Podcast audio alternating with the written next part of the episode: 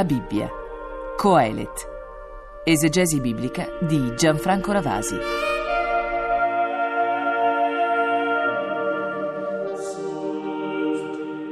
Prosegue la nostra lettura di Coelet anche nell'interno della luce pasquale. C'è un contrasto fondamentale perché leggere Coelet nell'interno delle celebrazioni pasquali è qualcosa un po' di sconcertante, anche persino di scandaloso, perché Coelet sembrerebbe essere il silenzio. Soprattutto la pagina che ora tocca a noi in questo nostro viaggio nell'interno del Coelet capitolo dopo capitolo. Infatti noi leggeremo ora dal capitolo quarto, versetto 17, fino al capitolo quinto, versetto 19, e la riflessione fondamentale è quella che riguarda la religione, potremmo dire. Il timore di Dio è la rappresentazione del fatto religioso. Ebbene, su questo Coelet è abbastanza freddo, come lo è distaccato, come lo è un po' per tutti i temi che egli affronta. Pensiamo che per esempio Dio egli lo chiama A Elohim con l'articolo, cioè il Dio, una locuzione abbastanza fredda che sembrerebbe quasi simile al termine la divinità. Ebbene, Coelet è fermamente convinto di una cosa, che è profondamente lontana dal mondo cristiano e che noi alla fine dovremo in qualche modo giustificare come mai c'è una pagina, ci sono delle pagine così nella Bibbia che sembrerebbero essere così stridenti, così in contrasto col resto del, dell'annuncio, soprattutto con l'annuncio cristiano e col resto anche di altre molte pagine bibliche. La sua considerazione è questa, fondamentale per quanto riguarda la religione. Parlare con Dio è difficile. Dio è nei cieli e tu sei sulla terra. C'è perciò un distacco incolmabile. È meglio essere rispettosi e non avere troppa confidenza. Una visione perciò piuttosto gelida della religione. Il distacco che ci separa da Dio fa sì che noi possiamo lanciare verso il cielo delle domande, ma queste domande precipitano ancora su di noi e rimangono sulla terra senza risposta. Dopo questa riflessione religiosa su un Dio distante che noi non possiamo comprendere neppure a partire dalle sue opere, le quali sono però senza un progetto chiaro, comprensibile da noi, abbiamo una riflessione abbastanza vasta sulla sapienza proverbiale, quella classica che era conosciuta anche nell'interno dell'Antico Testamento, per esempio nel libro dei Proverbi. Però, prima di fare una considerazione anche su questa parte sapienziale, ascoltiamo il testo nella sua completezza, cioè in pratica il capitolo quinto di Coelet.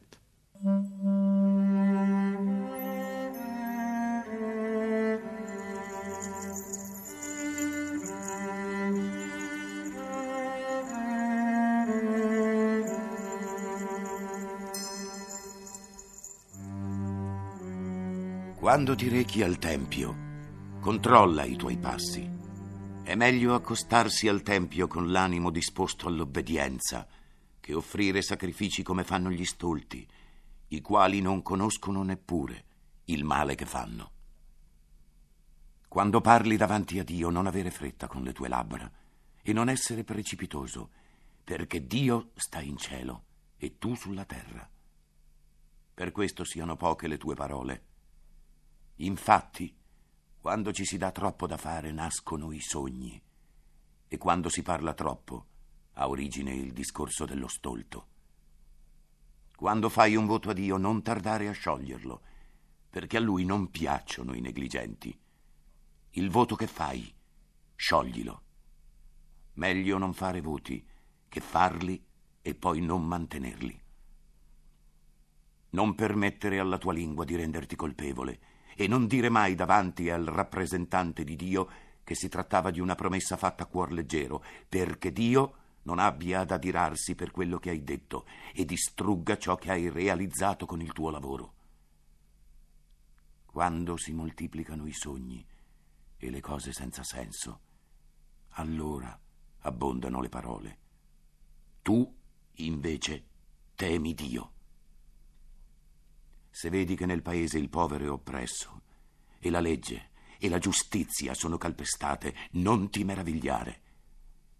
Al di sopra di uno che è in autorità, veglia un altro, che gli è superiore, e su di loro esercita il controllo uno ancora più elevato, in autorità. Prima di tutto viene l'interesse del paese. Il re, infatti, viene servito per il bene del territorio su cui regna. Chi ama il denaro, mai di denaro è sazio, e chi è attaccato alle ricchezze non ne ha mai a sufficienza. Anche questo è vanità. Quando le ricchezze aumentano, crescono anche quelli che le divorano e che vantaggio ne ha il proprietario se non quello di sapere di essere ricco? Il sonno di chi lavora è dolce, sia che abbia poco o molto da mangiare, mentre la sazietà del ricco non gli permette di dormire. Un'altra triste sciagura ho visto sotto il sole. Una ricchezza che il proprietario custodisce ma proprio danno. Quel patrimonio è andato in rovina per un cattivo affare e nelle mani del figlio che aveva generato non rimane nulla. Come è uscito nudo dal ventre di sua madre, così se ne tornerà come è venuto, e dalle sue fatiche non ricaverà nulla da portare con sé. Anche questa è una triste sciagura. Come uno è venuto, così se ne va. E quale vantaggio ricava dall'aver faticato per nulla? E in più, dopo aver consumato tutti i suoi giorni nell'oscurità, tra molti guai, malanni e arrabbiature.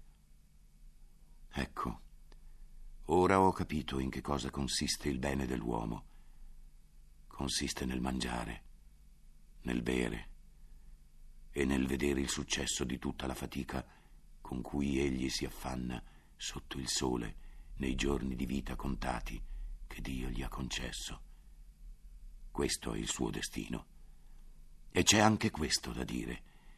Se Dio concede all'uomo ricchezze abbondanti e la possibilità di goderle, di prenderne la propria parte e di godere della propria fatica, anche questo è dono di Dio. Così l'uomo non penserà continuamente alla sua vita che passa, perché Dio lo tiene occupato con la gioia del suo cuore.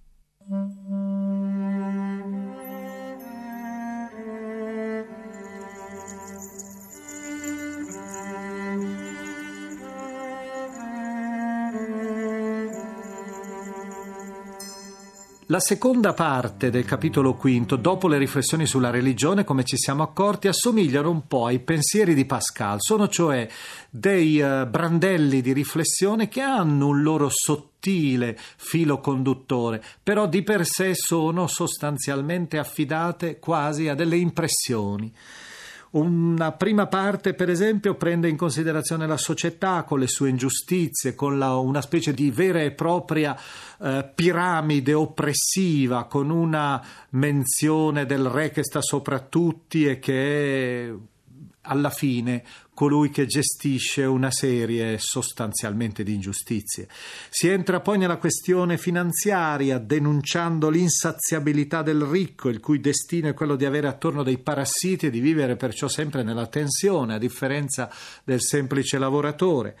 Coelet si rivela in questo caso anche come un personaggio delle classi elevate che però continuamente disprezza anche il potere appare comunque sempre una domanda, che è la domanda fondamentale che Coelet lascia serpeggiare. Che vantaggio rimane all'uomo per tutta questa fatica?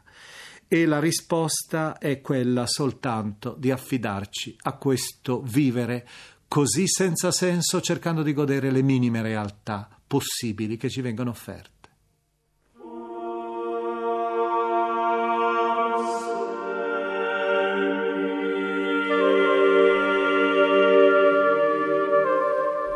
Abbiamo trasmesso La Bibbia, Coelet, esegesi biblica di Gianfranco Ravasi, lettura di Alarico Salaroli.